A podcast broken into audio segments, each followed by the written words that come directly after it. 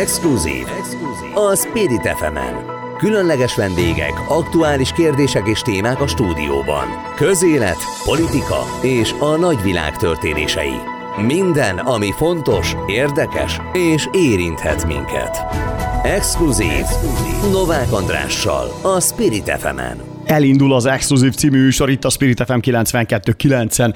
Ma is különleges vendégünk van a következő fél órában. Kásler Miklóssal beszélgetünk. Miniszter úr, nagyon szépen köszönöm, hogy elfogadta a meghívást és eljött hozzánk. És vágjunk bele gyorsan a közepébe, mert rengeteg témánk van. Kezdjünk, én külfölddel szeretnék kezdeni, mert India most egy nagyon-nagyon különleges ország. Az utolsó adatok szerint háromszáz-négyszáz ezer a napi fertőzöttek száma. Mit tud Indiáról, és ez milyen hatással lehet ránk? Köszönöm szépen a meghívást mindenek előtt. Indiában valóban elképesztő ö, robbanással jelent meg a úgynevezett indiai kettős mutás, ami azt jelenti, hogy a tüskefehérjébe kettő helyen megváltozott az átörökítő anyag. Ha a számokat lehet mondani, akkor Indiában a fertőzöttek száma hetente körülbelül kilencven százalékkal nő, és azt jelenti, hogy egy hét alatt két egész két millió ember fertőződik meg, ami héttel osztva megadja a napi betegszámot, hát több százezer. Ez, ez hihetetlen. Na most ugye beszélünk indiai mutásról, vagy indiai mutásokról, és úgy tudom, hogy ez közeledik a Magyarország határ felé. Hát valóban így van. Megjelent Európában, megjelent Angliában, megjelent Németországban, megjelent Dél-Európában, Görögországban, és most ott van Romániában is. Meg szeretném említeni azt, hogy ami eddig Angliában megjelent, az megjelent Európában, és megjelent Magyarországon is.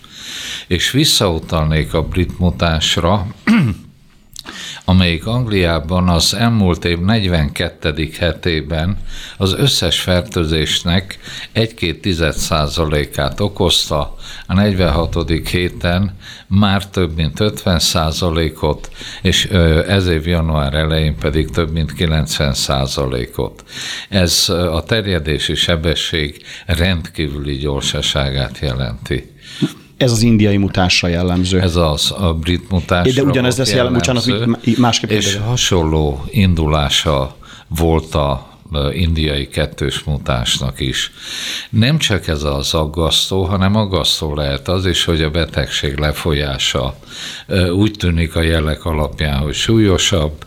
Az pedig, hogy a vakcinákra hogy reagál, ezt pontosan jelen pillanatban még nem tudjuk megítélni. Nem fogjuk elkerülni. Ez azt jelenti, hogy nem fogjuk elkerülni az indiai mutást. Tehát valószínűleg meg fog jelenni Magyarországon. Hát ha reálisan tekintünk a jelenlegi helyzetre, akkor várható, hogy Magyarországon is megjelenik. A jók lesznek ellene a vakcináink? Én nagyon remélem, hogy igen. Vannak erre utaló adatok, de vannak ellentétes adatok is. Ez tipikusan jellemző a járvány egész időtartamára, hogy nem csak a politikában és nem csak a közvélemény esetén, hanem a szakmában és a szakirodalomban is, tehát a legnevesebb folyóiratok, legnevesebb tudósok között is számos az ellentmondás, tehát helyesen értékelni azt, ami megjelenik, az különleges odafigyelést jelent és tapasztalatot. Uh... Indiai mutás, beszélünk az itthoni számokról, mintha azt lehetne látni, hogy egy kicsit csökken a haj, hazai napi fertőzöttek száma és a halálos áldozatok száma. Ezt teljesen egyértelműen lehet mondani, tendencia szerűen csökken. Egyébként úgy, ahogy ez várható volt. A két nagyon jellemző paramétert említeném, a vírus koncentrációt a szennyvizekbe, tendenciája kedvező, a másik pedig az úgynevezett reprodukciós tényező, tehát hogy egy ember hány további embert fertőz meg, ez pedig most már az ötödik napja nulla egész hetvenhat század százalék, tehát egy alatt van. Ami azt jelenti, hogy folyamatos csökkenés várható. Szoktunk beszélgetni a gombec görbéről, bocsánat, mindig előhozom ezt. Ugye ez az a görbe, amikor orvosok, matematikusok, a miniszter úr tanácsadói tulajdonképpen előrevetítenek egy hétre, két hétre, három hétre, hogy mi várható. Tudom, hogy nem jós, de azért valamit mondjon erről, mit lehet elmondani? Hát teljesen egyértelműen mondhatjuk azt, hogy lecsengőben van decrescendo jellegű a fertőzésszám, és ezzel párhuzamosan, bár fiatalabb életkorcsoportokat érintett a harmadik hullám, és súlyosabb volt a betegség lefolyása, mégis a tendencia teljesen egyértelmű. Ebbe maga a korlátozó intézkedéseknek a hatása, amit lényegében nem változtatott meg a szabályoknak a liberalizációja, tehát az általános iskolák első négy osztályának a kinyitása, illetve a múlt hét végén elkezdődött teraszlátogatás nem változtatta meg ezt a tendenciát, nagyon reméljük, hogy nem is fogja.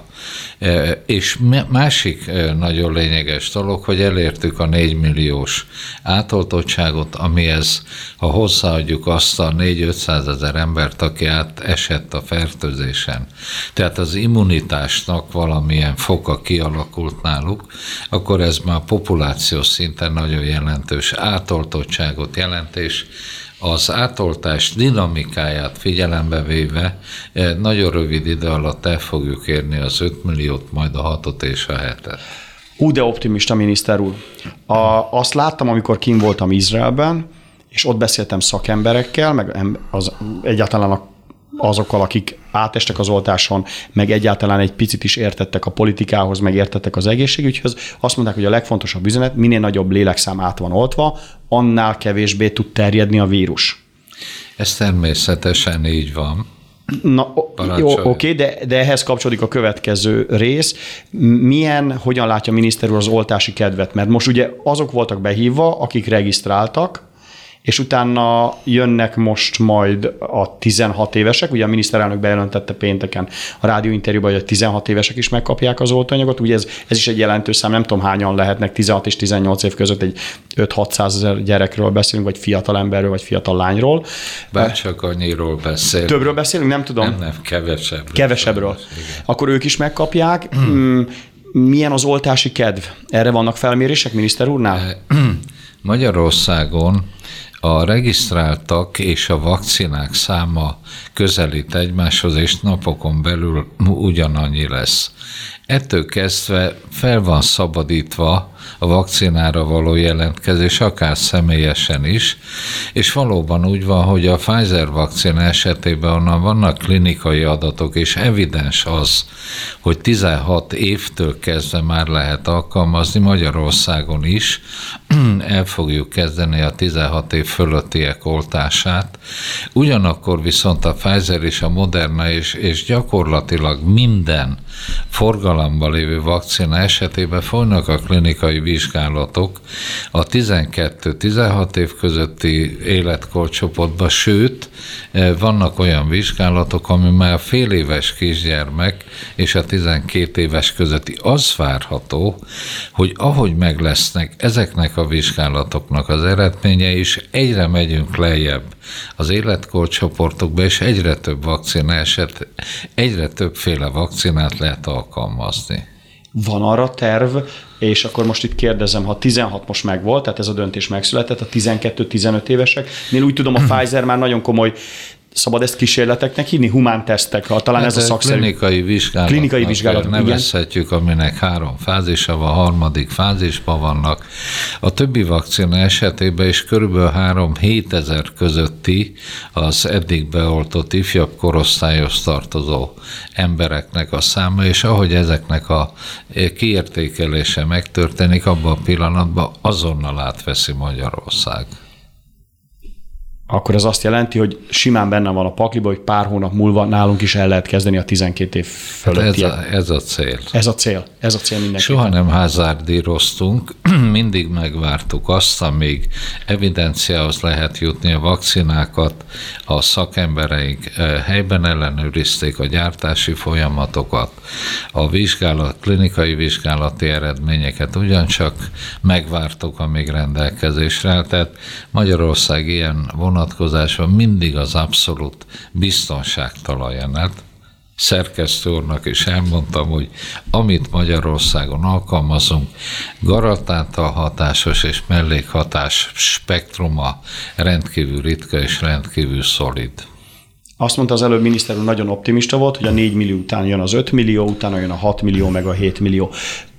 Oltóanyagból most már azt látom, hogy nagyon, nagyon jól állunk, tehát kivételesen Európában. Talán az angolok előznek meg minket átoltságban. Nem tartoznak Európához. Igen, akkor az európai kontinenshez, és akkor ők tartoznak már az Európai Unióhoz. Viszont igen. Igen. Hogy lesz, lesz elég ember, aki, aki be is akarja adatni magát Magyarországon? Magyarországon folyamatosan emelkedik az oltási kedv, tehát már többször voltunk úgy, hogy a vakcinák száma és a jelentkezések száma kiegyenlítődik, eddig még egyszer se történt. Tehát rendkívül határozott ellenpropagandát élt át az ország. Itt volt nálam Hans Kluge úr, a vé há o európai igazgatója, miniszterelnök úr is fogadta. Ő elmondta azt, hogy mindenütt azt lehet tapasztalni, hogy az egész társadalom, kormánypártok, ellenzék összefog abban a kérdésben, hogy az átoltottság növeljék. Beszéltem a szerb miniszterrel, Lancsár úrral, montenegrói miniszterasszony volt itt, mindenhol ez a helyzet. Itt nem ez volt. Rendkívül sajnálatos. Hát volt némi ellenszél, de ha nem akarok belemenni a politikába, hogy kevésbé eb- ennek a, ebbe a részébe.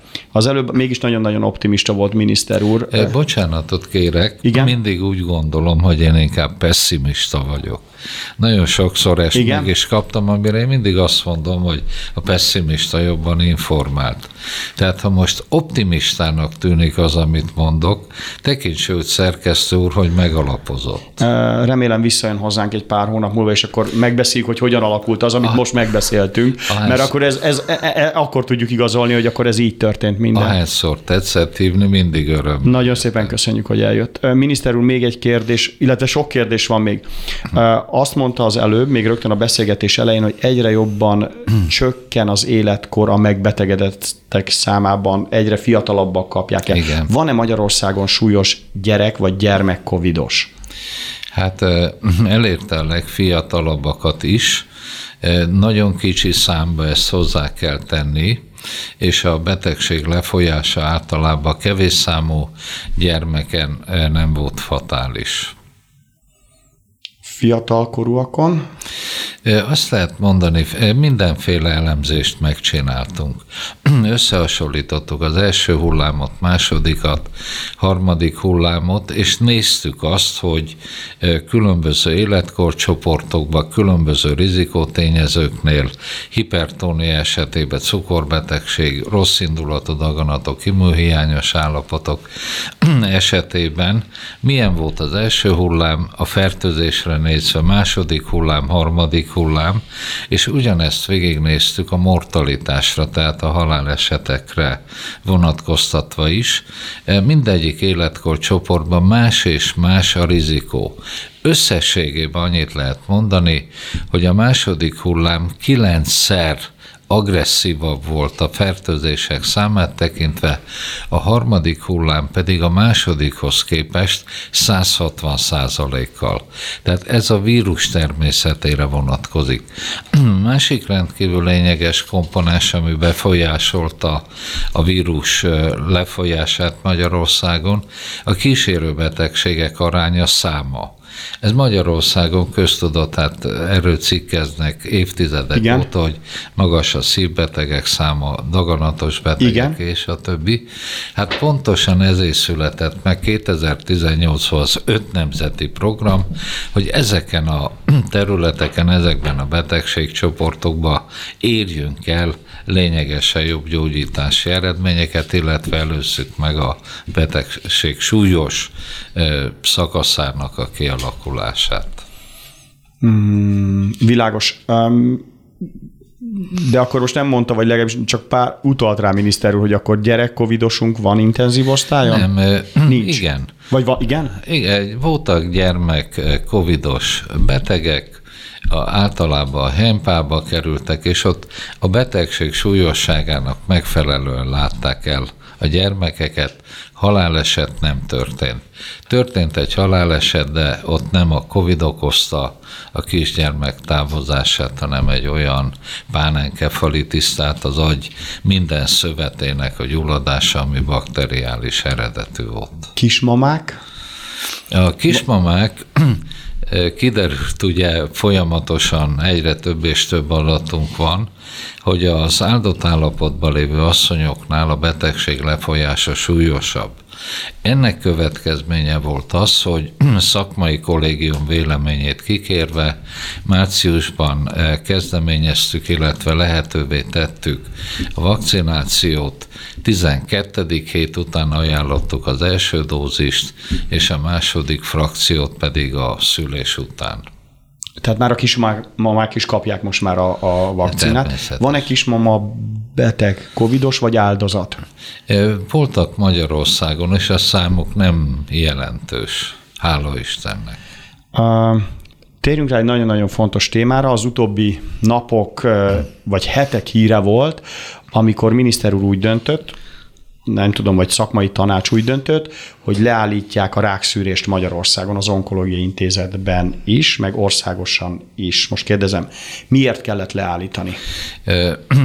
Kezdem azzal, hogy az onkológiai szűrés elméleti alapja az, hogy a daganat kialakulása három-négy-öt-hat év, méhnyakrák, emlőrák esetében körülbelül két-három év, a vastag végbélrák esetén nyolc-tíz év. Ez alatt az időtartam alatt az illető teljesen egészségesnek érzi magát, se tünete, se panasza nincs.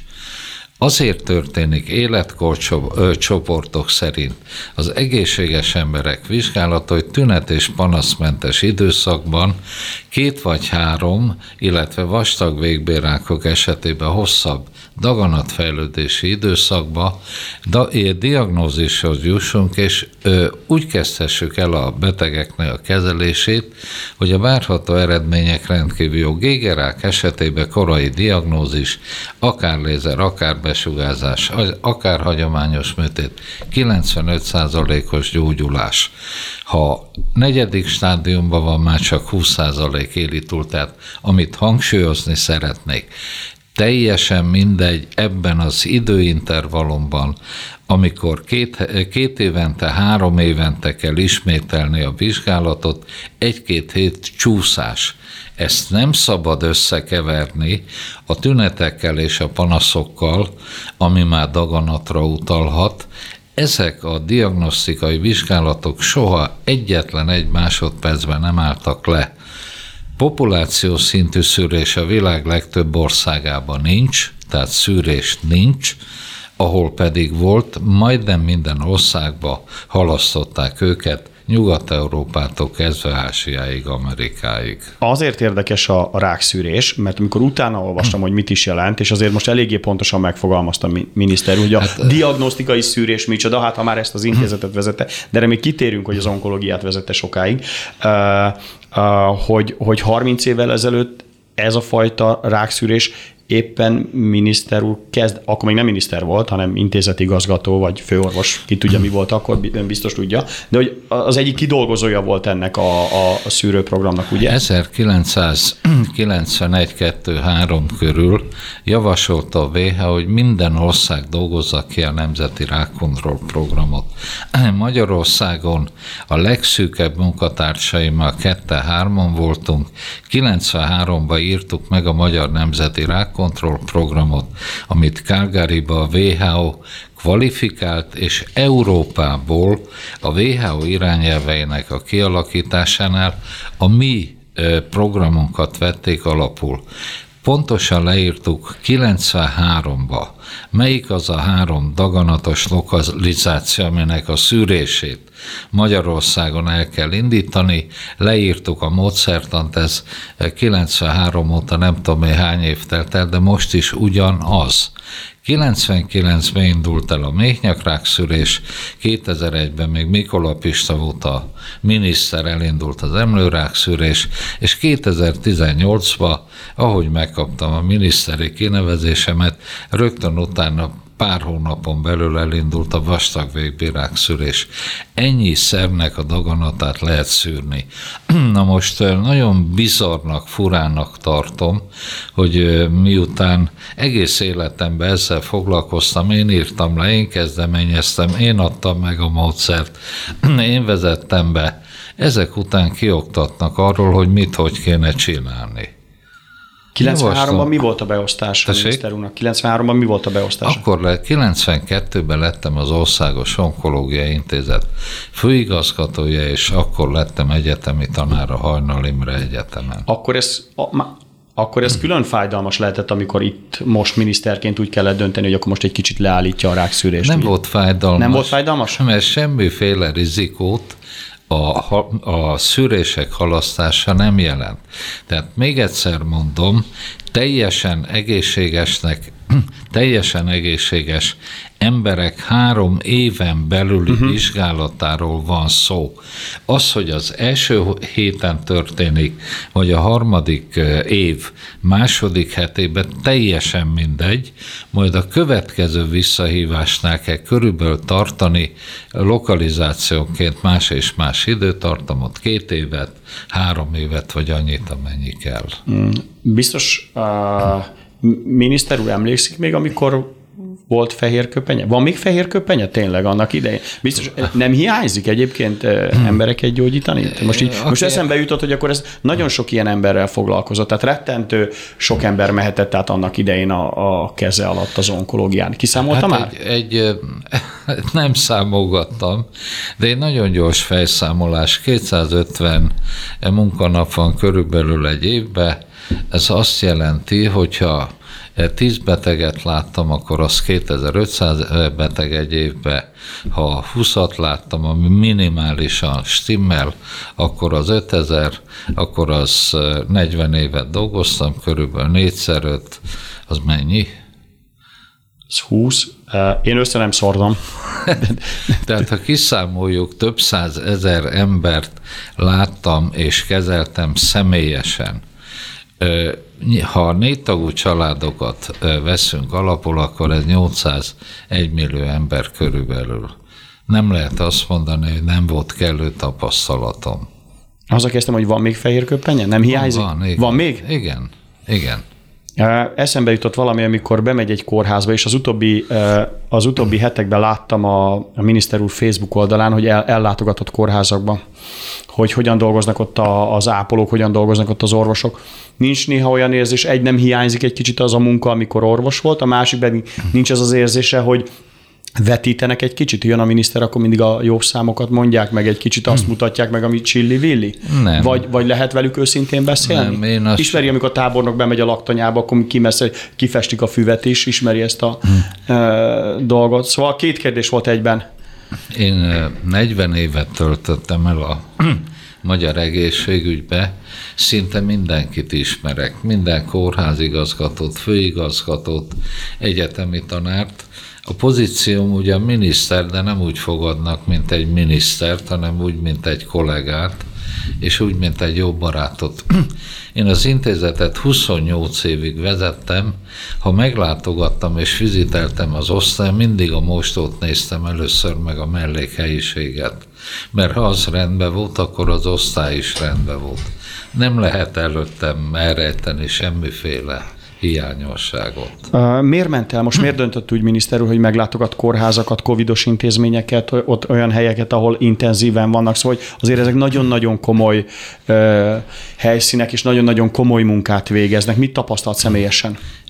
Én tisztában voltam vele, hogy magyar egészségügy mennyire felkészült, nem is tévedtünk se kapacitásba, se tevékenységbe, semmibe.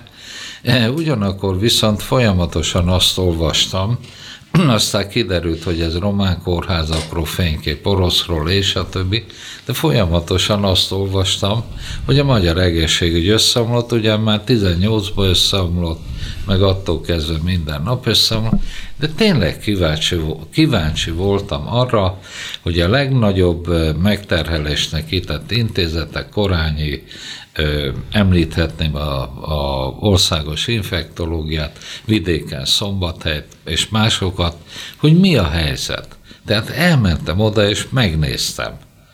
És mit tapasztalt? Egyetlen egy helyen, egyetlen egy megjegyzés sem volt, és még egyszer mondom, harminc-negyven éve kollégáim, baráti viszonyban vagyok vele, velük elmondták volna, ha bármi hiányuk lett volna. Egyik se tette. Nem panaszkodtak? Nem panaszkodtak.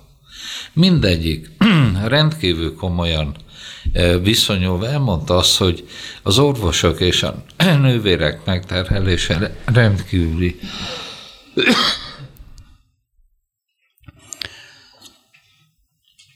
Tehát arról beszéltek, hogy nagyon-nagyon megterheltek az orvosok meg a nővérek? Az orvosok azzal szembesültek, és a nővérek is, hogy egyre fiatalabb betegeket hoznak, egyre súlyosabb állapotba, és mivel cézoterápia nincs, és tüneti kezelés van, illetve tapasztalati alapon folyik a terápia, persze központi irányelvek alapján, amit tavaly március óta mindig frissítünk és rendelkezésre bocsátunk, de nem tudták a betegeiket meggyógyítani. Volt olyan kórház, ahol az intenzív osztályon lévők nyolcvan százalékát elveszítették, máshol ez csak ötven százalék volt. Rendkívül kemény intenzív terapeuták kerültek lelki krízisbe. Hála Istennek most már azt tudom mondani, hogy ezen túl vannak látva a vírus lecsengését, illetve a betegek gyógyulását, de ez nem csak fizikai megterhelés volt, aki nem foglalkozik beteggel, nem tudja, mi ez az érzés. Ha valaki fizikailag elfárad, alszik kettőt, elmegy a masszázsra és elfelejtette, de aki heteken, hónapokon keresztül viseli ezt a lelki terhet, nem tudja magát egy éjszaka alatt kipihenni. Nagyon kemény lehet. Mennek most az orvosok szabadságra, meg az ápolók? Vagy, vagy most, most erről nincsen szó az elmúlt hónapokban, vagy évben? Őszintén szóval még senki nem kérdezte meg tőlem, nem is mondta, hogy most akar menni szabadságra. Ők ki fognak tartani addig, amíg a körülmények lehetővé teszik, hogy szabadságra menjenek. Én fogom őket küldeni, és már azon gondolkodom, hogy hogy lehetne szabadságba, pihenésbe valami továbbit, valami extrát kínálni. Tehát, hogy kompenzálni azt, hogy most egy, tulajdonképpen nincsen szabad napjuk, vagy nincsen pihenő napjuk, egyáltalán nem tudnak most olyan helyre menni, ahol, ahol kipihenhetik magukat, azért ez nagyon-nagyon kemény lett. Én Kompen, azt gondolom, hogy ezért kompenz... mindenki nagyon hálás a, a... Igen? Kompenzálni ezt a munkát nem lehet, meg lehet próbálni kompenzálni. Van még egy téma, amit szeretnék megkérdezni, amikor itt volt Kollár professzorul, és az ön tanácsadója tanácsadói között van, akkor említett egy olyat, hogy post-covid szindróma. Szindróma, és erre majd post-covid ambulanciák? Nem egészen pontos így. Igen? Összeáll... Akkor segítsen megfogalmazni, hogyan... Összeállítottuk a szakmai kollégium érintett tagozatai segítségével azoknak a tüneteknek a kezelési lehetőségeit, amit a fertőzött fertőzésen átesettek, már meggyógyult állapotban elviselnek: fejfájás, izomfájdalom, akár kardiális szövődmények, izületi problémák és a többi.